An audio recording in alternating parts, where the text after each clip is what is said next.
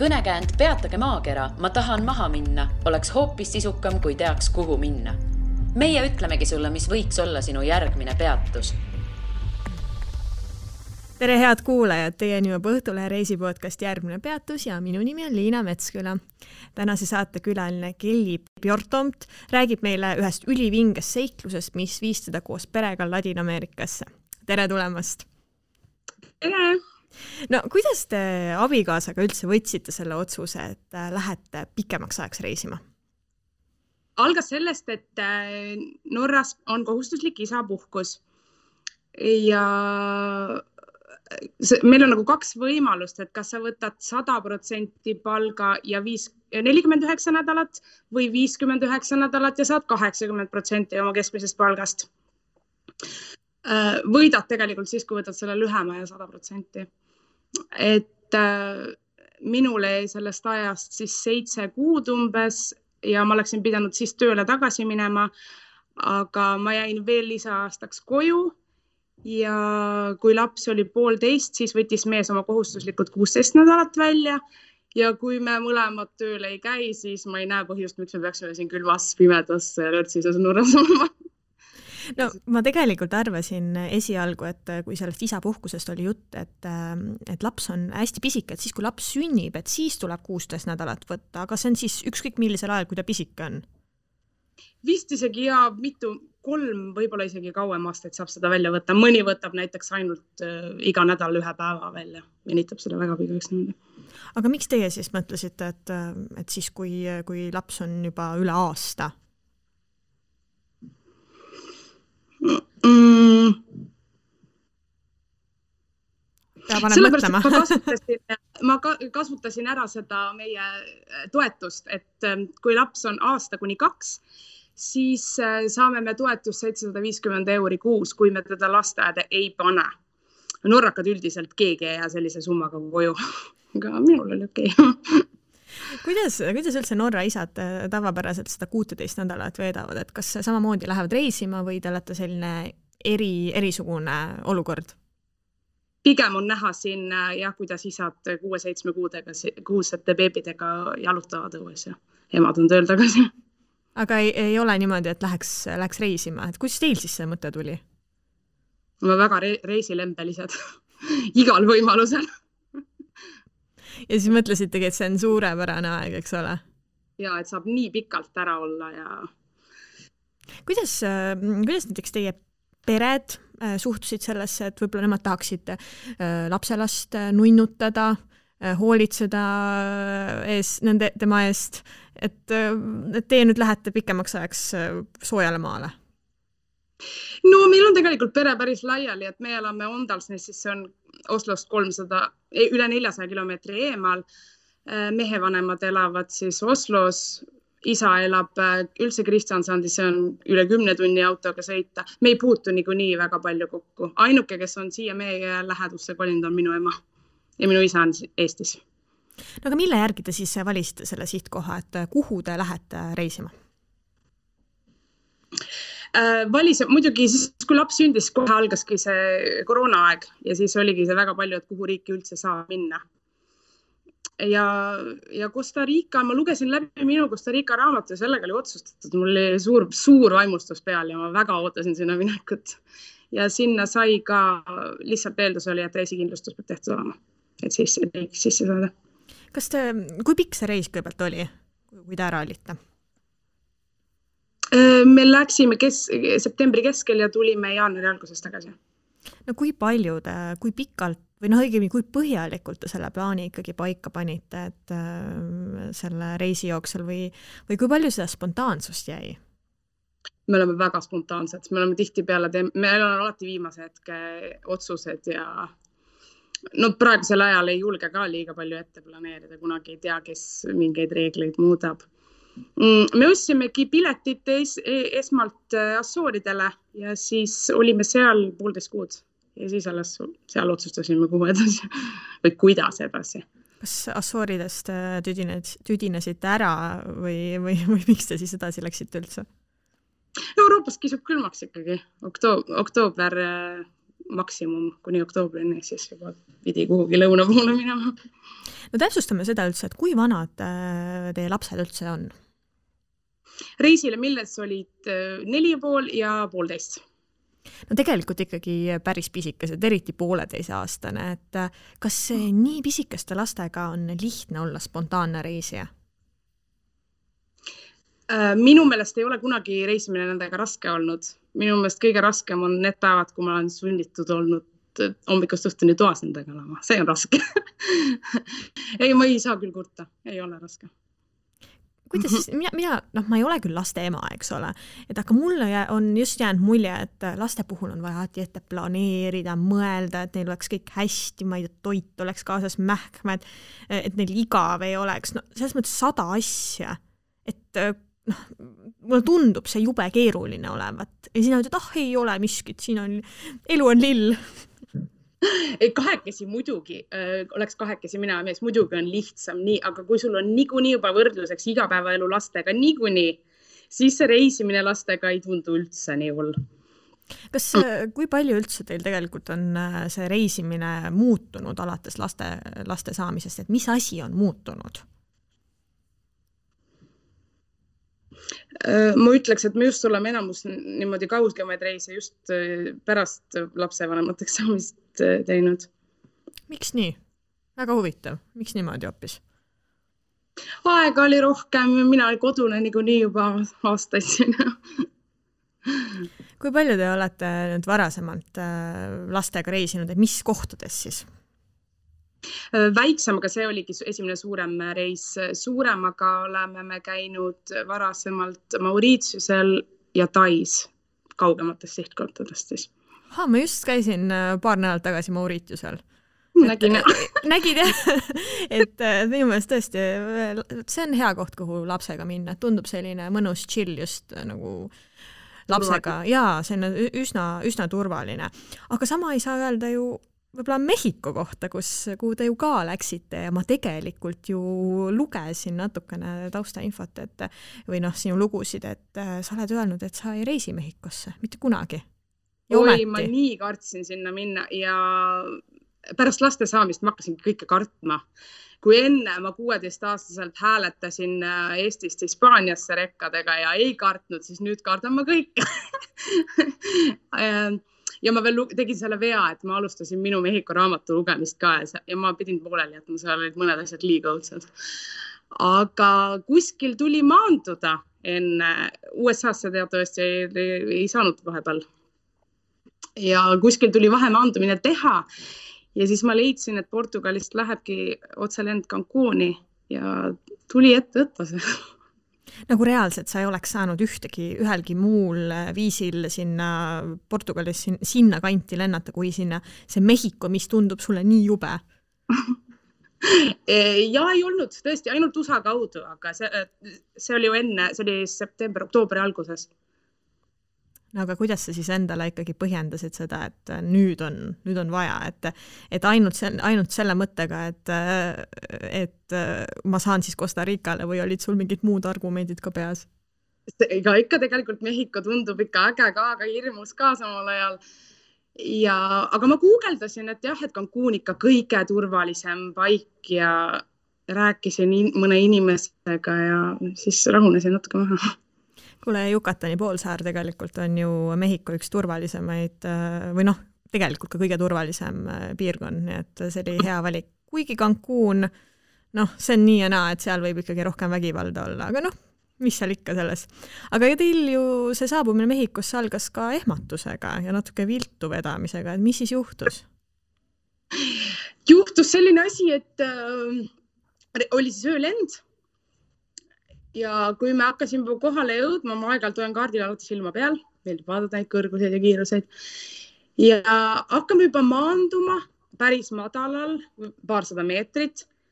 järsku tõuseme uuesti õhku, lendame edasi lääne poole. pöörame tagasi, hakkab uuesti maandumine, jälle alla, jälle uuesti ülesse ja mitte midagi ei öelda kõlaritest, et äh, selgitust, mitte ühtegi selgitust, lihtsalt minu enda avastus ja siis, kui kolmas kord ka ebaõnnestus, siis teatati, et eh, suure vihmasaju tõttu maandume Meridas. ma vaatasin kaardi pealt, ah, mis mingi väike maajupp raudselt, et läheme, et teakas ainult, et kas läheks bussiga või taksoga. aga kui me seal maandusime, siis kõigepealt hoiti meid kolm ja pool tundi veel vist lennukis kinni, ei lastud, ei lastud üldse välja umbses palavas, see oli õudne, seal oli palju lapsi ja lõpuks inimestel viskas üle, hakkasid taguma neid pagasikappe ja lõpuks meid välja lasti ja tundus, et oli selline küla lennujaam kus muidu võib-olla oleks öösel kinni üldse olnud, aga oli töötajad kohale kamandatud ja siis kuidagiviisi hommikuks me saime sealt välja ka ja pidime võtma takso. Kuigi eelnevalt oli lubatud, et ja transport kõigile Cancuni, siis reaalsuses oli nii, et äh, vaata ise, kuidas kohale saad. ja kui ma sinna takso järjekorda sain ja mulle öeldi, et see maksis, kas ta maksis vist mingi kakssada eurot. ma mõtlesin, et issand, mis hind Mehhiko kohta. ja kui ma kaardi lahti tegin, siis ma nägin, et see teekond kolm ja pool tundi. see oli, see oli üks väsitavamaid reise jah ma kujutan ette, et see kõik tekitas sellise äh, negatiivse esimese emotsiooni kogu selle eel, eeloleva reisi osas. jah, võib nii öelda küll. olime ikka üliväsinud, kui me lõpuks kohale jõudsime kas sa Meride koha, kohta tead sellist äh, taustainfot, et seda peetakse Mehhiko kõige ohutumaks suurlinnaks? jaa, seda on tore teada. just, et seal väidetavalt võid isegi äh, kell kaks öösel kõndida tänaval ja sinuga ei juhtu mitte midagi. Ma ise elasin Meride lähedal mõned kuud ja ja mulle väga-väga meeldis Meridas käia, et selline hästi mõnus äh, chill koht, ma ei tea, kas te käisite seda üldse hiljem avastamas või oli see selline paha koht, mida kuhu te enam tagasi ei tahtnud minna? siin, aga ma ei teadnud küll jah, et seal midagi hullu oleks olnud selles mõttes. võib-olla kui oleks aega rohkem olnud, siis äh, oleks jõudnud sinna ka. aga mis siis nüüd sai selle, et see kakssada eurot ikkagi lennufirma maksis kinni või, või oligi selline, et teie enda kulu? Äh, siiamaani ootame vastust me oleme saatnud kõik need äh, kaebekirjad nii-öelda täpile ja ootame vastuseid. oota, mis lennufirma see on, et millele me seda negatiivset äh,, mille, mille mainet me nüüd kahjustama hakkame, et kes see paha lennufirma oli? see on, aa oh, jaa, jaa, see on see Portugali firma, eks ju? tegelikult oli kõik väga hea, uued lennukid ja lihtsalt see viimane asi rikkus natuke. aga mis teil siis äh, Mehhikos äh, olemise fookus oli, et, äh, et mis, kus te tahtsite olla ja mis te tahtsite teha, et mis te olite endale eesmärgiks võtnud mm,? ma tahtsin, meil oligi plaan, et alguses esimesed päevad oleme, võtame niisuguse õige kuurorti, et puhkame välja. meil oligi kolm ööd siis kuurordis võetud. edasi rentisime auto ja mõtlesime, et vaatame, käime kindlasti seal Valladoi. Valladoid, Valladolid. jah ja seal ära äh,. tahtsime, ma väga tahtsin ka Tulumi jõuda, aga tol ajal, kui me seal olime, lasti seal restoranis kaks saksa turisti maha ja siis me jätsime selle ära. okei okay.. meedias kusjuures ei kajastatudki, ma vaatasin seda, aga ilmselt restorani omanik olid mingid rahad ära maksmata või midagi, jah. ühesõnaga ja süütud turistid siis jäid teele? sealt ette, ette, esimesed ettejäävad inimesed. Vau, see on Kui küll selline päris hirmutav. just siis, kui mina oma hirmudega Mehhikosse olin jõudnud, juhtus selline asi õudne. Aga sa lugesid seda siis, sa ütlesid, seda ei kajastatud eriti, kus sa siis lugesid seda või, või keegi kuskil rääkis? Äh, meie, meil ka, äh, kaas-, hotellis teised inimesed, üks äh, Kanada pere, kes seal olid. Ja nemad küll läksid, nemad ei kartnud ja ütlesid, et miks te kardate, sellepärast, mis seal juhtus või. ja siis, mis seal juhtus siis? Ja siis ma hakkasin guugeldama. Ja siis sain teada alles ma ei tea, mul tek-, mul endal vist oleks ka selline tunne, et ei julge sinna Tulumi pärast seda minna. ei, ma ei julgenud. Eh, kuidas see ringi liikumine käis, et kas sa mainisid autorenti või? ja, me rentisime auto ikka lastega, see on selline, ei viitsiks nende bussidega väga logiseda. aga kuidas sinu hinnangul üldse on see, et ka bussiliiklus seal, äh, bussiga on nagu, oleks lihtne olnud liikuda või ikkagi on selline, auto on selline, mis on ikkagi vajalik seal Mehhikos liikumiseks?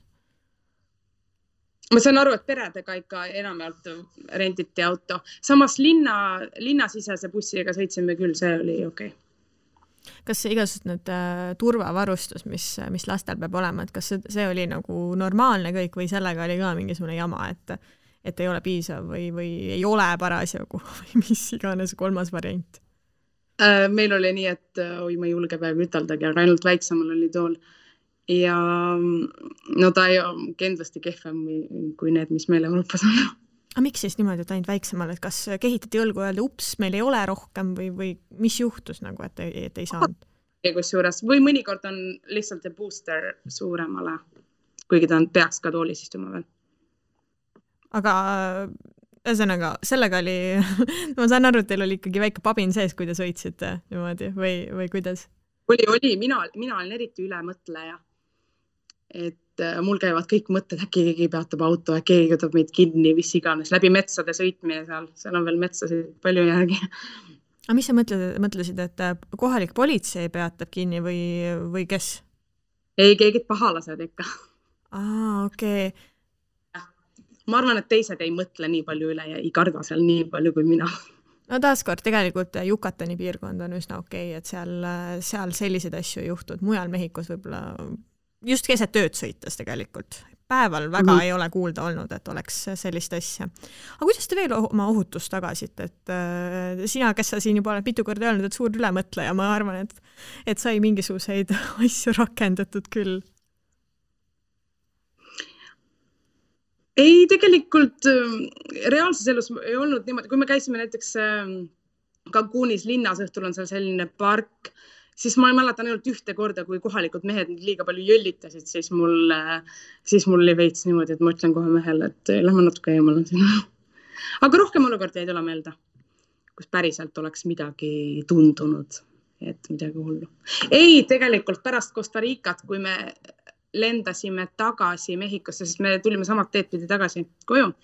Siis meil oli kolm päeva, jälle olime selles samas kuurordis, et nagu täiesti viimane reisipäevad jälle lebotada. siis äh, oli midagi väga teistmoodi, et seal rannas äh, seal hotelli enda rannas jalutasid kohalikud politseid, no hambuni relvastatud, sellist meetriste relvadega ringi, siis ma mõtlesin ka, et siin peab olema midagi vahepeal juhtunud, et mis värk on. Ja jälle guugeldasime ja siis selgus, et äh, keegi pahalane oli äh, selle veeskuutriga Äh, tulnud sinna randa ja õhku tulistanud hoiatuseks kellelegi midagi. Ja siis sellepärast olid helikopterid lendasid ringi ja politseinikud kõndisid ka ringi. sul ikka juhtub. Alati kui palju te üldse, no sa oled mitu korda seda kuuratit maininud, et kui palju te üldse siis võtsite ette selle ringi liikumise või ikkagi oli selline, et aa, me puhkame ja, ja olemegi seal basseini ääres? Mm, puhkamisest saab paari päevaga, sest mitte midagi tegemisest saab küll. et äh, piisaski paarist esimeseks päevaks, et lennuväsimusest äh, välja magada ja edasi liikusime siis sinna Valladoliidi ja Holboxi, mis sai, millest sai meie kõige lemmikum koht Mehhikos. sinna läheks küll tagasi ja ma olen, ma olen ka seal käinud ja ma olen täiesti nõus, et see on fenomenaalne koht. aga need, kes seal ei ole käinud, aga räägi, miks siis äh,, miks see siis on nii äge, et me siin mõlemad õhkame selle peale mulle tundus see, et nagu üldse kõige turvalisem koht üldse. seal ma oleks ka julgenud öösel väljas käia ja see oli ju autovaba ja inimesed kõnnivad palju ja jalu ja oli kuidagi natuke hipilik vibe. ja mulle soovitas seda kohta, kui üks ähm, teine ema mänguväljakul Portugalis. ja siis me võtsimegi spontaanselt selle ette, meil ei olnud plaani, ma polnud kuulnudki sellisest kohast enne. ja, ja siis oli, ja siis oli kohe, et davai, läksime. muidugi no kui sa selle Mehhiko ajale tagasi vaatad, siis äh, kuidas sa kommenteerid, et kas äh, Mehhiko on äh, väikeste lastega reisimiseks sobiv koht ja miks? ja ma arvan, et me saime kenasti hakkama seal küll.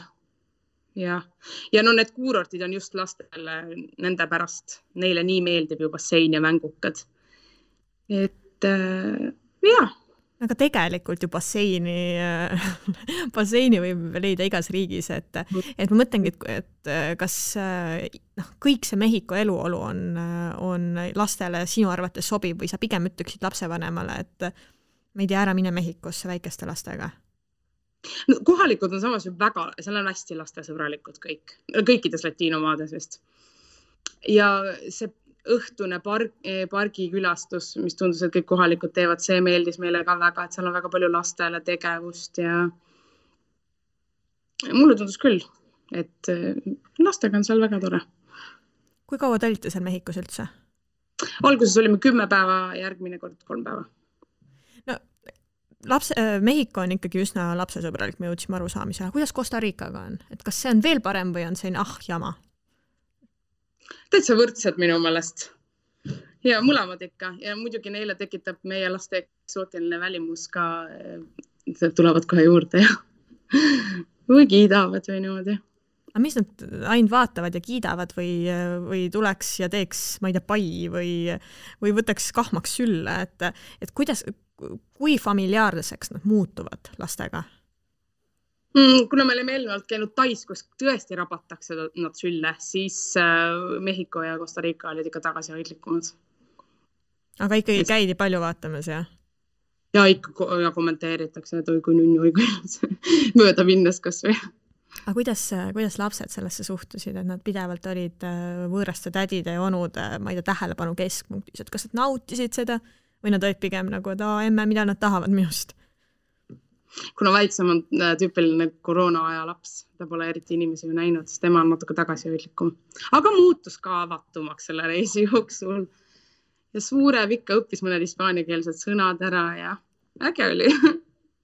Mul, äh, mul oli siin äh, mõni aeg tagasi üks saatekülaline, kes oli mõnda aega lastega Hispaanias ja ta rääkis, et, ähm, et lapsed harjusid seal nii äh, tähelepanuga ära, et äh, koju tulles äh, olid veidi segaduses, miks nad ei ole, miks nad ei ole enam kõigi tähelepanu keskpunktis, et kuidas sinu lastega oli, et kas, kas neil oli samamoodi, et, et jõudsite Norrasse tagasi ja seal on kõik lapsed sellised nunnud, heledapäised ja heleda nahaga, et, et ei, ei panda nii väga tähele, et mida, kuidas nad suhtusid sellesse? Ma arvan, et see läks äh, täiesti loomulikult. Äh, vanem laps sai oma tähelepanuvajadust äh, lasteaias rahuldada niimoodi, et tegime talle, ta kasvataja palus sellise slideshow reisist kaasa ja siis ta oli uhkelt seal teiste ees rääkinud oma reisist kaks korda lausa. ahaa, mis ta siis rääkis, et, et kui põhjalikuks ta oma juttudega läks? Sa tead ka, mis ta rääkis, et see on nagu nii tore, et lasteaialaps ja lähebki lasteaias, räägib oma kaaslastele sellest. täitsa üllatunud, meile saadeti pilt sellest. ega palju ei teagi, see tekst, mis temaga kaasa läks, niimoodi igast kohast natukene ja mis me tegime ja niimoodi no ma tegelikult lugesin ka seda, et äh, Costa Rica oli sinu enda jaoks kauaaegne unistus. miks? jaa, äh, suuresti selle raamatu pärast ja mis mulle väga meeldib, et nad hoiavad seal loodust, nad on suurendanud enda vihmametsade pindala eh, mingite viimaste aastakümnete jooksul päris palju ja ja et see on turvaline, turvalisem kui need naaberriigid seal. no enda koge-, enda kogemusest ma tean, et, et kui sa milleski väga unistad ja tahad sinna minna ja siis sa jõuad sinna kohale ja siis tihtipeale juhtub, et see ei olegi nii äge, nagu sa olid enda peas mõelnud kuidas sinul oli? kartsin ka seda ja minul oli Hawaii'ga võib-olla niimoodi pigem. Costa Ricaga ei olnud, ta suutis ikkagi üllatada piisavalt ja vaimustust tekitada. me iga, siiamaani iga päev mõtleme selle toreda aja peale, mis meil seal oli. mis sind üllatas ja seda vaimustust tekitas eelkõige? Äh, need kogemused, kus me jõudsime, kui me jõudsime elada erinevatesse vihmametsade piirkonnas.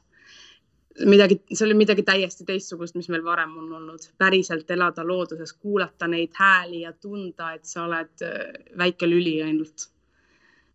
selles kõik kas äh, lapsed äh, tajusid seda looduses olemist samamoodi, et või olid, et aa, et ma tahaks ähm, telefonis mingit mängu mängida, et anna mulle telefon hoopis või, või nad on ka sellised looduslapsed teil? Nad on üsnagi looduslapsed ja me elame just siin Norras ka väik, väga väikeses kohas. ja ehk seal pigem ekraanid tulevad palju vähem meelde, kui saab terve päev õues olla ja vaba, vabadus, rannad ja teise, teisi lapsi on palju rohkem väljas kui Norras näiteks kas te Costa Rical võtsite ka selle äh, auto ja liikusite sellega ringi või, või kuidas see käi, osa käis? Ja seal ka, seal oli meil kohe kindel, et et ilma küll kuidagi ei saa, et see on ju küll Eesti-suurune riik umbes, aga vahemaad on ühest riigi otsast teise võib kaheksa tundi sõita ummikud ja, ja keerulised teed mm,. ja isegi selle viie nädala jooksul tegelikult me ei jõudnud ka selle autoga kõiki kohti läbi käia. tuleb uuesti minna. kuidas seal turvatoolide olukord oli äh,? sama, suuremal ei olnud, väiksemal oli mingi ligadi-lugadi tool järgmine kord tuleb kaasa võtta, pagasisse panna tuleks, aga asju on niigi nii palju lastega eks ole jah, aga te veetsite ka jõulud Costa Rical, et äh, kuidas, äh, kuidas need jõulupühad möödusid? me olime tegelikult jõulupuhade ajal juba, me lendasime täpselt kahekümne neljandal Mehhikost Portugali tagasi. Ühesõnaga, teil olid hoopis jõulud lennukis, mitte Costa Rical, nagu mina arvasin. peaaegu tühja, sest keegi teine väga ei taha reisida sellistel päevadel. päriselt või? Teil oli, teil oli praktiliselt tühi lennuk või? jah see oli ka natuke nagu jõulukingitus ju. jaa, mugav.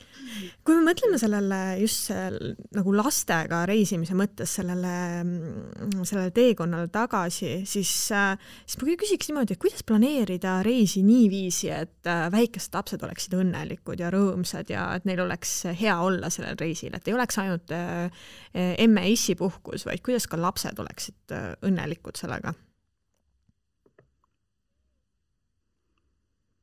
ma arvan, me teeme pigem rohkem päevi sellised, et lastel oleks tore, et ei vea neid muuseumeid ja vaatamisväärsuseid mööda. Mm, nendele piisab õnneks mänguväljakust ja rannast äh, ja sellisest vabast kulgemisest. me ei ole neile kunagi surunud liialt peale päevakavasid, magavad siis, kui uni peale tuleb ja tundub, et neile sobib niimoodi. kuidas, äh, kuidas sulle tundub, et kas näiteks mehega kahekesi on mõnusam reisida või on tegelikult päris chill, kui lapsed on ka kaasas? et, et ei ole nii palju igast päevakava? ma peaaegu et ei mäleta, milline oli mehega kahekesi reisimine selles kogemuses ongi meil ainult Hawaii. et äh, ma ei oska kurta kas äh,, kuidas, kuidas sulle tundub, et kas äh, lastega mugavalt reisimiseks on vaja kulutada palju raha või saab ka säästlikumalt hakkama? Saab ikka säästlikumalt muidugi no,. Mis... ma ei, minu meelest ei lähe lastele eraldi nagu eh, niivõrd palju rohkem raha ei kulu no,. Mõtlen... eriti alla kahene reisib lennukis ka tasuta ei, aga ma mõtlen just seda, et näiteks sa ei saa ju suvalist, äh, ma ei tea, hotelli võtta, et sa pead ikkagi vaatama, kas see sobib lapsele, et äh, või, või ma eksin? kuidas öelda paneb mõtlema paneb mõtlema, aga ei, me ikka võtsime sellised, me, kui meile on okei okay seal džunglis äh,, džunglis sellises hüti moodi magada, okei okay,, siis äh, neil on ka. keegi kurtnud ei ole aga mis lastele selle reisi jooksul kõige enam meeldis? Suur su,, ainult suurem vastab sellele, talle meeldis kõige rohkem Mehhiko, sest seal olid tšurrod ühesõnaga lihtsalt see magus, magus äh, snäkk oli see põhiline asi, et seda ei... tavaliselt jäänud tagantjärgi. ma ei tea, kas Norras midagi taolist poest ei ole võimalik osta, et äh, noh, selles mõttes, et val, nagu niimoodi nagu tänaval müüakse loomulikult mitte, aga aga poes äkki ikkagi mingisuguseid tšurrolaadseid tooteid ei ole? ei ole, siin on üldse toiduvalik üsna kesine võrreldes Eestiga. Aga kui sa nüüd ise mõtled, et äh, mida, mida lastele annab see niimoodi reisimine ja, ja riikide nägemine, et kas see nii väikestele lastele veel annab midagi või, või nad peavad ikkagi natuke suuremaks kasvama selle jaoks? ma arvan jah, et ainult suuremal ilmselt teavad mingid mälestused sellest, aga see avardab neid kindlasti, nad kohtuvad erinevate inimestega, kuulevad erinevaid keeli ja jah, teeb nad avatumaks rohkem. ja kõik see loomade nägemine ja looduse kogemine ka ümber on äh, tähtis. no kas plaanis on äh, veel teha selliseid äh, pikemaid reise koos noh, lastega siis just? ja kindlasti, kui, kui ainult äh, nii isapuhkust tuleb veel sest et muidu on ju aastas, aastas meil siin viis-kuus nädalat puhkus ja see ongi kõik.